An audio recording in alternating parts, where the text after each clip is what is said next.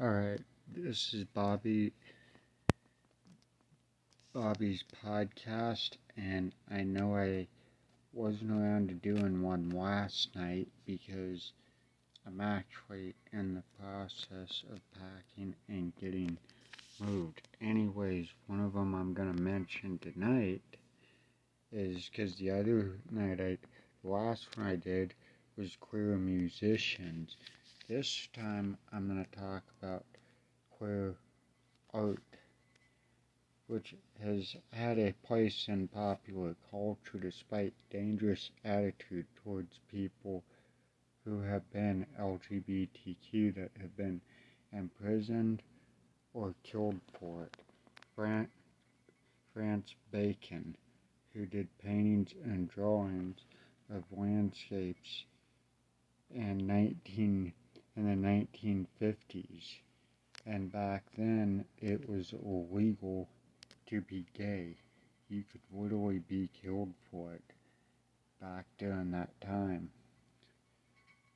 Claude Cahun, who unhootably refused to identify with gender norms in 1950 and was a photographer and during that time in the ni- in the early 1900s, it was almost unheard of. Nan Goldin, Golding, American photographer during the 1970s and 1980s Stonewall movements and riots that took place back then. Keith Haring, Haring, whose art is a great part of gay history. David Hockney was an artist in New England in 1951 to where homosexuality was decriminalized but was still illegal during that time. Flora Knight, who was known for drawing pictures of nude women in the early 1900s. Catherine Opie, a photographer who challenged the male view on women and what it meant for a woman to actually be a woman. Henry Scott Tuke, who usually did paintings of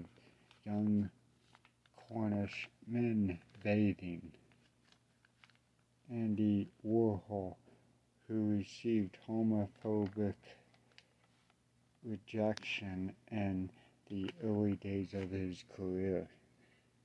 I don't know how you pronounce this next name, but it's David Wojnarowicz, who was an activist who was an artist who inspired, inspired political activism and awareness with a, HIV and AIDS and died in 1992. Now, another one I want to discuss on this podcast is countries where it's illegal to be LGBTQ, and if it's found out, the penalty is death. Uh, Brunei, Iran. I don't know how you pronounce this next one. I think it's more Latina, Nigeria, Saudi Arabia, Yemen, Afghanistan, Pakistan, Ecuador, Somalia, and the United Arabs. And the bad thing is, in the U.S. right now, you have one party that basically does want to criminalize it for anyone to be LGBTQ. For example, you have people out there that are calling for that would rather see the entire community eradicated because they have been raised and taught hatred because genuine people start out as a child a child gen- usually does not just hate somebody or something because usually hatred is taught by the people that are raising the kid and it gets ingrained into their thought and mind and they end up going off of the uh, views that they're taught about people that they may not necessarily understand, but because of what gets painted into their mind, it kind of gives them the framework of that it's actually wrong for people to be that way. And the problem is, is in some cultures, like Native American culture, they're actually looking at as two spirited beings. And in some places that are actually LGBTQ friendly, I could actually name some. Canada is one of them. France is one of them these days, and you also have Sweden and Norway, Japan, to just name a few. And usually those countries are good places to visit when it comes to LGBTQ people.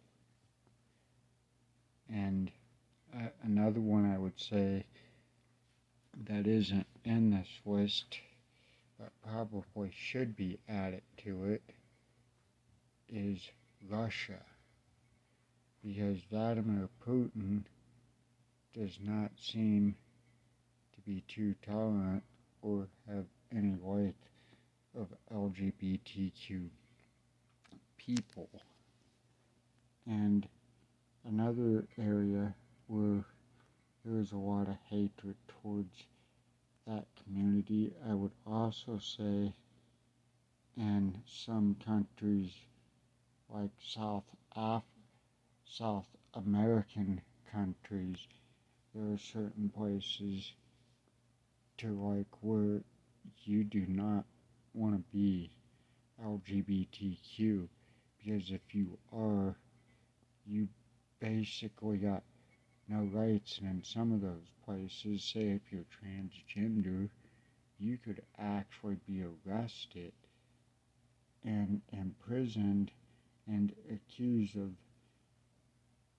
impersonating a woman, which in some places like that, you end up in their jails, their prisons, you usually end up, you could end up murdered or killed there because of it. And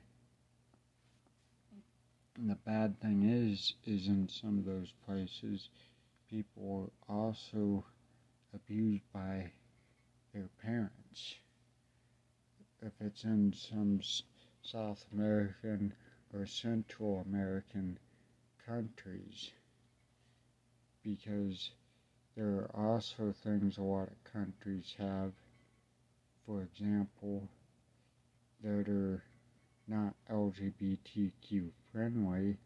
They have a gender norm too, to you're either male or you're female. There is no in between or anything like that. And that's honestly something that I would say if we can, this next election, if anybody knows someone in the community or people who are an ally, I would say you might want to take into consideration on which party you're going to want to try to encourage them to vote for because no one should lose their rights or their freedom to express themselves or be able to have it where they can get treated unfairly when it comes to housing or health insurance or anything like that. And one thing this country is headed towards right now on one side of the aisle is a religious the the the added the theocracy type of dictatorship, which means that they want to basically change the way some things are originally written and they want to actually do away with the Constitution because they don't agree with things in it and it's quite scary during this time period to even think about this. But yeah it's a scary time period to be an LGBTQ person. And anyways I'm gonna close this up for the night and hope that everyone has a good safe night. Thank you